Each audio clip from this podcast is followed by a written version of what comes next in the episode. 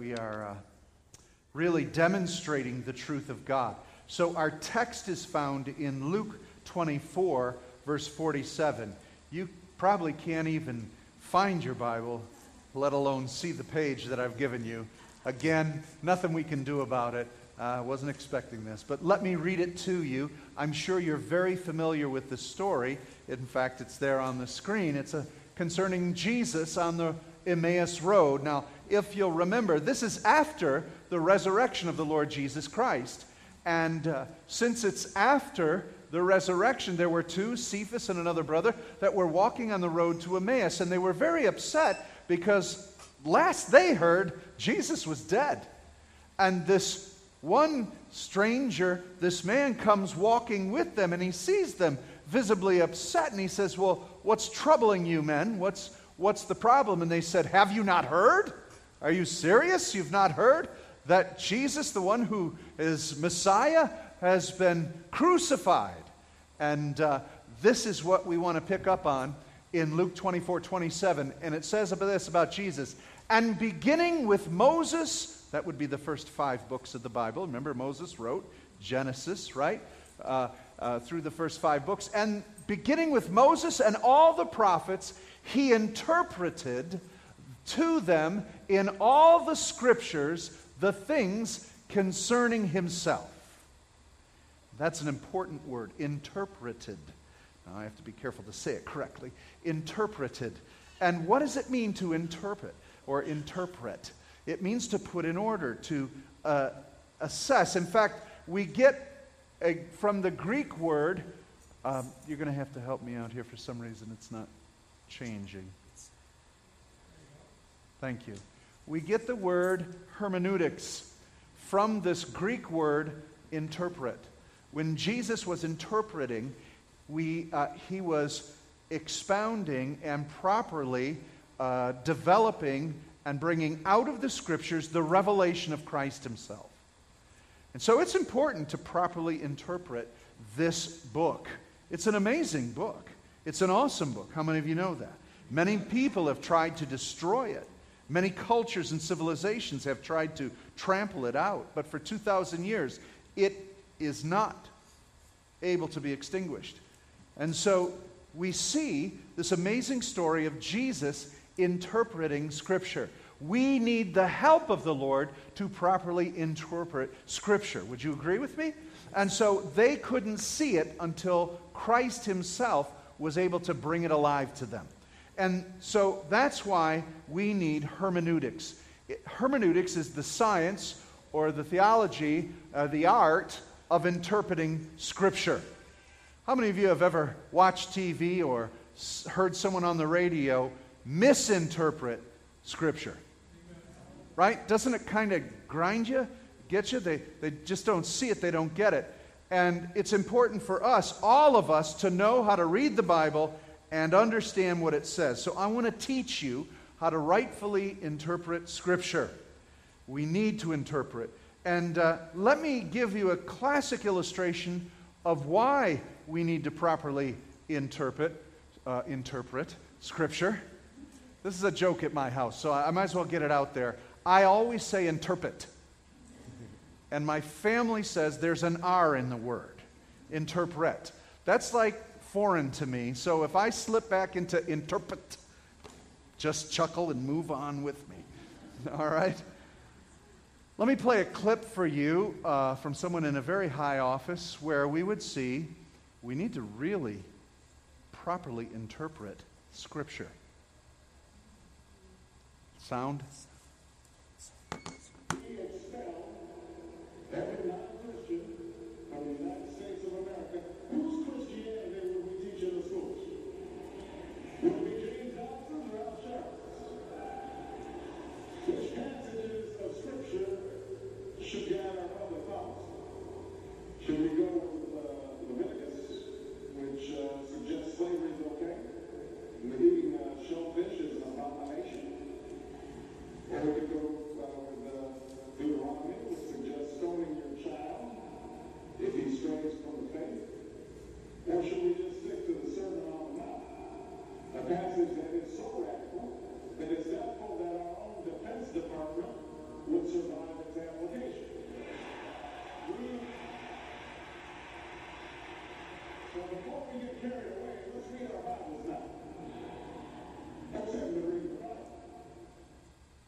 Let's read our Bibles now.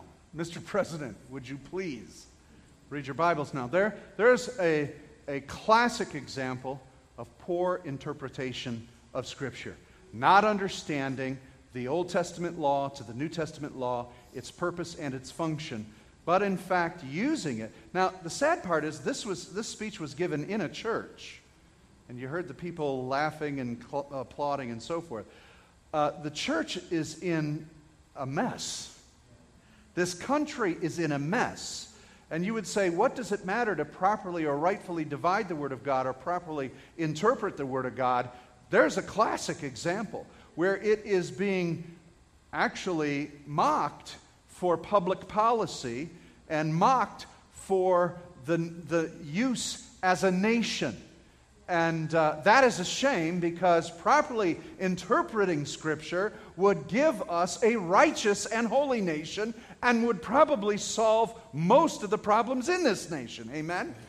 So we need to properly interpret Scripture. Now, let's go to our outline. Here's the reason why we need to interpret Scripture.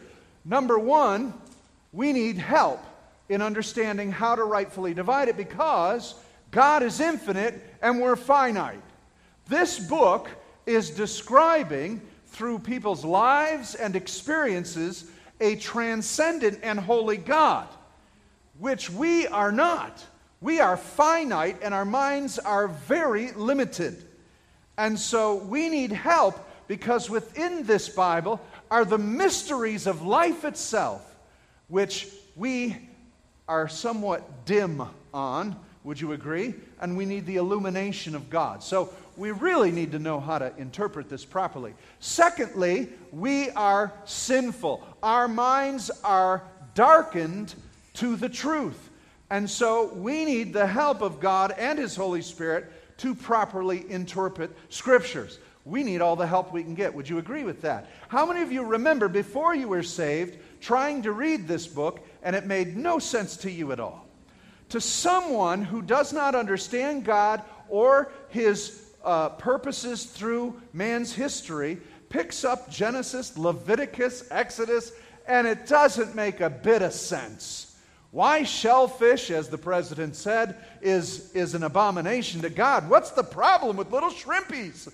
I don't get it, right? This stuff can throw you all off. Well, we need to begin to understand who God is. Thirdly, we need to begin to understand that this book was written in different cultures over different time periods. 40 men shared writing the Bible over a 1500 year period from different lands and different countries and different cultures, writing in different languages, 66 different books coming together, yet having a thread of harmony all the way through that Jesus interpreted interpreted for these two disciples. Do you remember this? Right?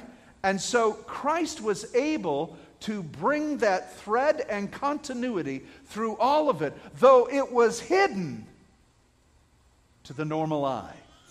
And so Christ had to interpret it for us, and his Spirit does that for us as well. It's an amazing book. So when you read this book, whether you're reading Daniel and understanding what was written in Aramaic, or if you're reading uh, Isaiah, understanding Hebrew and the culture at that time, or Moses at the time of the Exodus, or Paul in the Roman government, uh, you really got to begin to take in the culture and you need to begin to understand some of the idioms. It's written in different languages, word mediums, idioms, and symbols. I like what C.S. Lewis said about symbols. Symbols are the natural speech of the soul, a language older and more universal than words. How many of you know that words are simply symbols? Right? I, we call this a clicker. Right? A hundred years ago, no one would have understood clicker.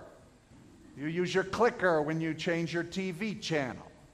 Some call it a remote right? Language changes, right? 150 years ago, if you say, pass me the remote, They don't understand what you're saying. There's words and language in the scripture that is written we don't understand according to the culture and the idiom and the time. And so it takes work, it takes effort to understand it. At first glance, it looks foolish and it looks completely idiotic in some cases. And that's because they are not spiritually discerning and they're also ignorant of the depth of symbolism involved here. So, what C.S. Lewis is saying is not only are there the symbols of words, but I mean, come on, what words symbolically represent the four living creatures in heaven? All John could do was relate them to things and symbols he knew. So when he says the voice of Jesus was like the thunder of many waters, I don't think Jesus was gargling. But all he could do symbolically to represent something so spiritual, he had to reference what he knew. And so we see this throughout Scripture, but there's a dimension to it that is well beyond even human words. God not only speaks with words, but I want to tell you, He goes beyond the symbolic reference of words into the symbols that are universal for all mankind. You have dreams because pictures are symbols of what God is saying and doing in your lives. You hear music, you hear sounds. All of these things are symbolic. In fact, all of creation, if you will, represents God in some way. But if you're blind to it all, it means nothing. Have you ever been in the company of someone who speaks a foreign language? You first wonder if they're talking about you right? Especially if they're laughing and giggling. And then if they go like this and point to you and laugh, then you know you're the object of their conversation. But if, if you've ever been in, in a place where people are speaking another language and you can't understand it, you, you are completely out of it. And there's a world out here that has no idea how to understand this book. And they need someone to interpret it for them and help them find their way. And you, as the church, must as well know how to open this book and find your way through it. There's so much there. But what's actually happening is, is that it is spiritually discerned. And this is the other key point. I want to read to you that, first of all, the Holy Spirit wrote this book. That's why these 66 books have continuity and a theme that runs through them, though it was written from 40 some authors over 1,500 years and in different lands and countries because there is one spirit that was guiding and directing them. It says in 2 Timothy 3:16, all scripture is God breathed. It's breathed out by God and it is profitable for teaching, for reproof, for correction, and for training in righteousness, that the man of God may be completely equipped for every good work. Now, this is a training manual, a correcting manual, teaching you in righteousness and the revelation of God. For whom? The man of God. That includes you too, ladies. This is written to the believer because it is written by the Holy Spirit, and only those who understand the revelation of the Holy Spirit can get the depth of this book because it is God breathed. Now, 2 Peter 2:20 says this, knowing this, first of all, that no prophecy of Scripture comes from someone's own interpretation. For no prophecy was ever produced by the will of man, but men spoke from God as they were carried along by the Holy Spirit. What he's saying is, this wasn't invented by men. Though God used the prophets and mankind to utter the words of his revelation, they did not invent it. They were superintended or carried along by the Holy Spirit to bring forth the revelation of Jesus. He says no men interpreted these, and so the same thing happens. We can try to interpret them the best we can, but it is only through the revelation of the Holy Spirit will we get the proper interpretation. So it is not a surprise when people who claim to be Christians give you poor interpretations of Scripture because they are not leaning upon the full counsel of the Word of God. Scripture interprets Scripture, and the revelation of the Holy Spirit brings it to bear. You might say, well, why do we have so many denominations? Why do we have so much confusion? We, we really don't have that much confusion. We have a lot of people who are not properly or even trying hard enough to interpret Scripture. I can tell you this much that when persecution comes, the interpretations stop dividing and we pull together. Because right now, with such freedom, we can play with it. Let me read to you, and I'd like you to turn there, and if it's too dark to see, 1 Corinthians 2.10, read it tonight. I want you to see what Paul says about interpreting Scripture. I'm going to read from the NIV. I like this translation of this passage better. 1 Corinthians 2:10. These are the things God has revealed to us by his Spirit. The Spirit searches all things, even the deep things of God. For who knows a person's thought except their own spirit within them? In the same way, no one knows the thoughts of God except the Spirit of God. This is a book that are the what? Thoughts of God. No man knows the thoughts of God. These thoughts of God were brought to us, superintended, carried to us by the Spirit of God who knows the mind of the Father. You, get, you, you with me so far? All right. What we have received is not the Spirit of the world, but the Spirit who's from God, so that we may understand what God has freely given us. This is what we speak, not in words taught us by human wisdom, but in words taught by the Spirit, explaining spiritual realities with Spirit taught words. There seems to be one word that keeps popping up in this, these sentences. Does anybody catch it? It's the Spirit. Spirit words taught by Spirit uh, realities explained to us by the Spirit. The person, catch this, verse 14. The person without the Spirit does not accept the things that come from the Spirit of God, but considers them foolishness and cannot understand them because they are discerned only through the Spirit. The person with the Spirit makes judgments about all things, but such a person is not subject to merely human judgments. For who has known the mind of the Lord so as to instruct him? But we have the mind of Christ. So, those who do not possess the Holy Spirit, or the Holy Spirit does not possess them, they consider this book what? Foolishness. They read it, they don't see the dimension, the spiritual dimension to it. They do not have the spiritual the spiritual fortitude to hear what the Spirit is telling through the stories, and they only see it on the surface and they don't understand it. Let me give you a classic example. I think the president was a good one, but here's a better one a classic example of someone who, reading the Bible, says it's foolishness. Now, this is uh, Penn uh, from the uh, Penn and Teller magical team. Listen to what he says. And I read the Bible cover to cover. And I think that anyone who is thinking about maybe being an atheist, uh, if you read the Bible or the Koran or the Torah uh, cover to cover, I believe you will emerge from that as an atheist. Uh, I mean, you could read The God Delusion by Richard Dawkins. You uh, Not Great by Hitchens. But the Bible itself will turn you atheist faster than anything. Because, because uh, what we get told about the Bible is, uh, is a lot of picking and choosing.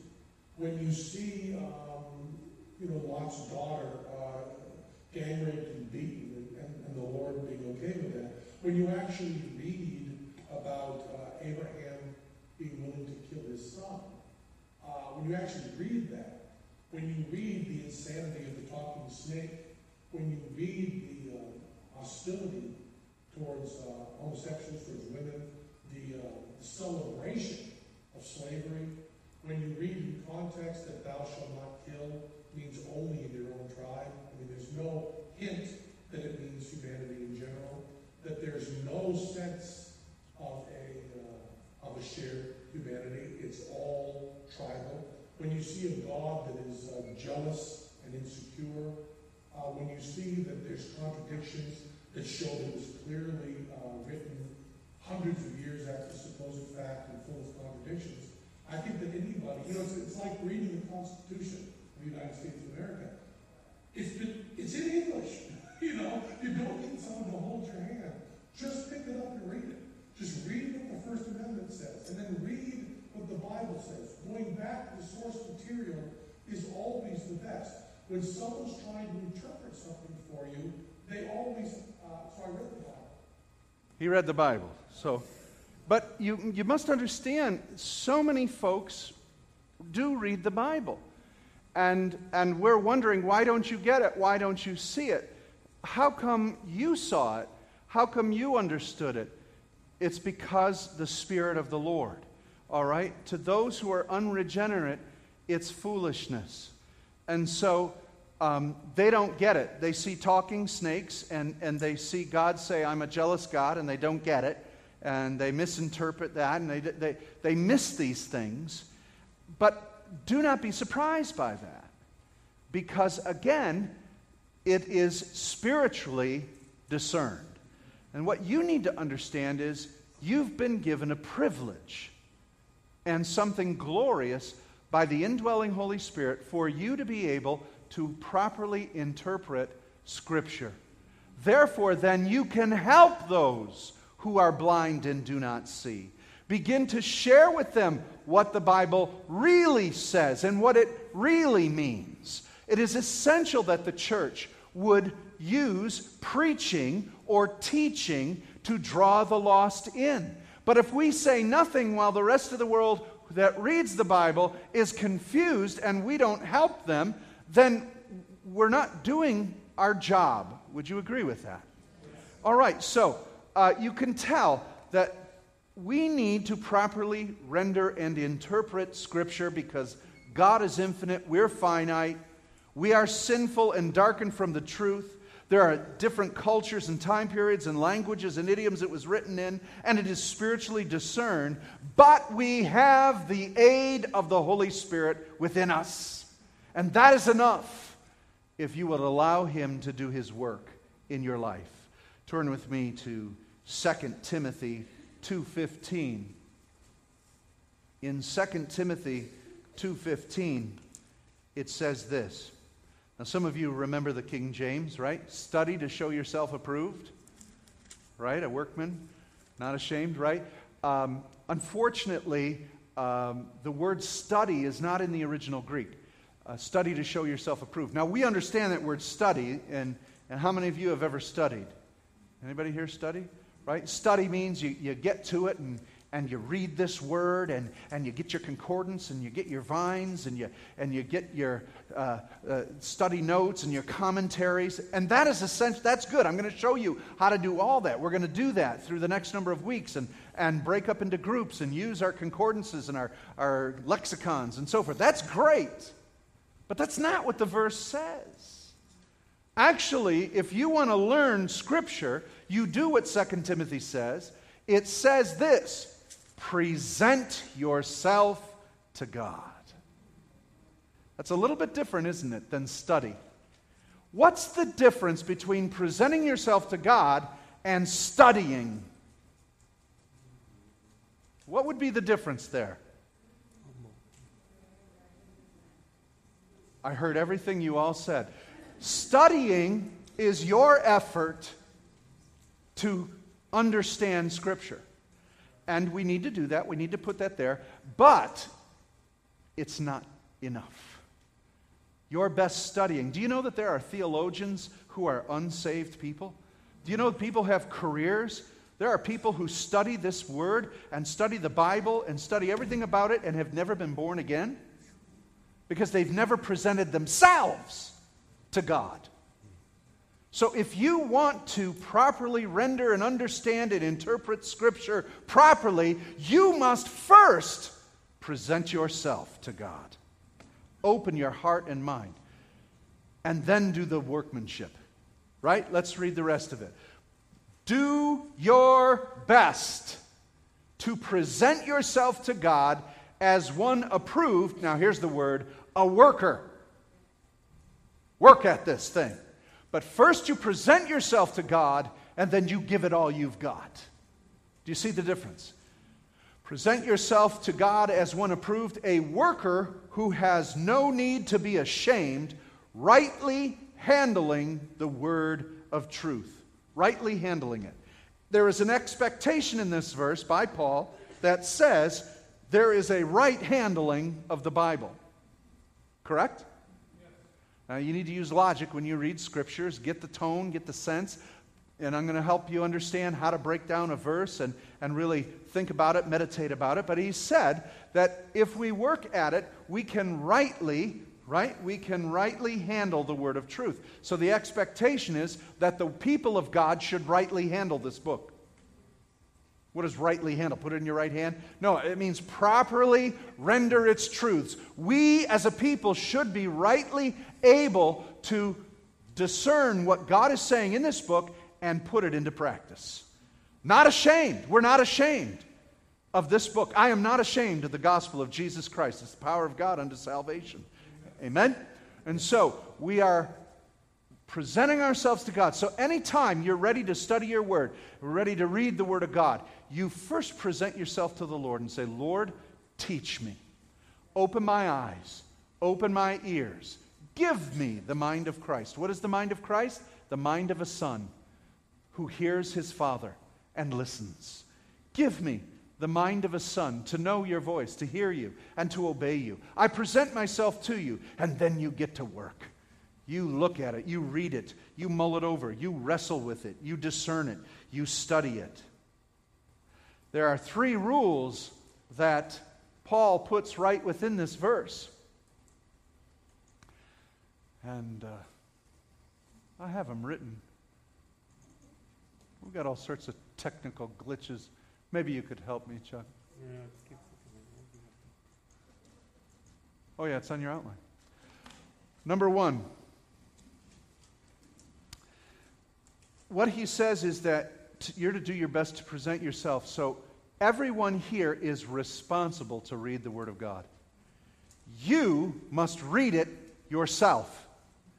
Now, some of you, the only Bible you got this week between Sunday and tonight was me preaching or the radio preacher. That is not Bible study. It's good. You're growing, you're learning. It's good to have teachers, but there is something greatly different between you presenting yourself to God and opening up the scriptures and letting Him speak to you. Every believer is responsible to read the Word of God. If we don't read the Word of God, we will fail in our walk. It is that simple. It's that simple. Right? You can watch the cooking channel, but at some point you got to cook a meal. Am I right? All right. You must read it yourself. Secondly, you must rightly learn its meaning. Meaning. Now, how many of you remember there's a story in the book of Acts about a group of people called Bereans because they lived in Berea. Okay?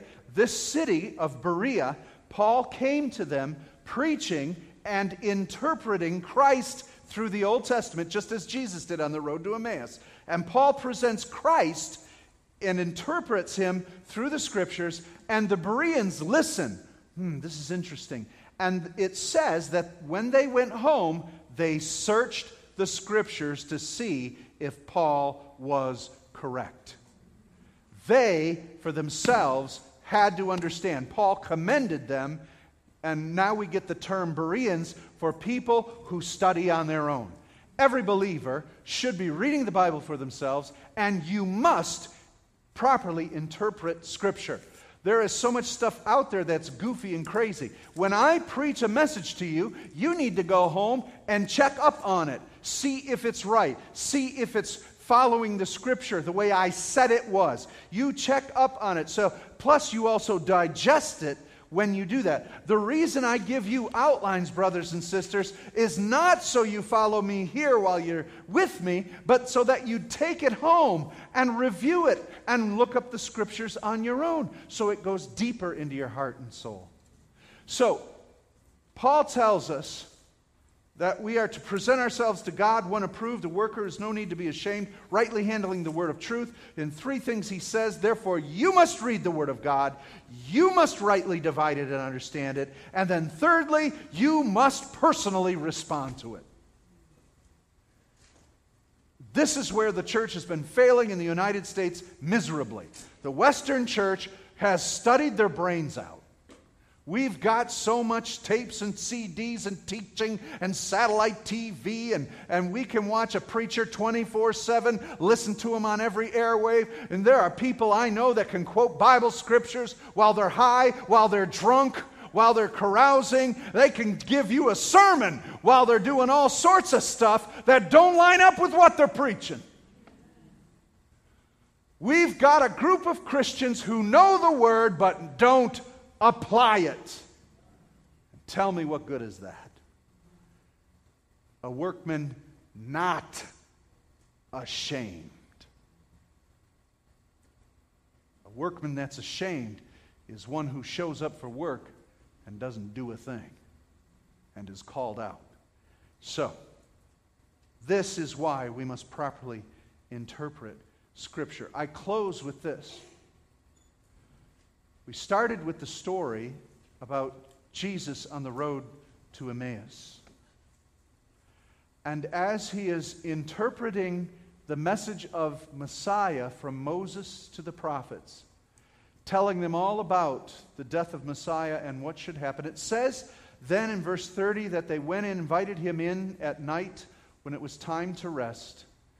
And as they went in, it says in verse 30 of Luke 24 when he was at the table with them, he took the bread and blessed it and broke it and gave it to them. And their eyes were opened and they recognized him. This is what happens when you read your Bible.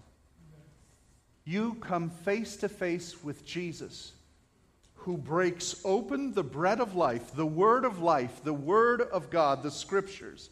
He breaks it open and then he blesses it and then he does what? Gives it to you.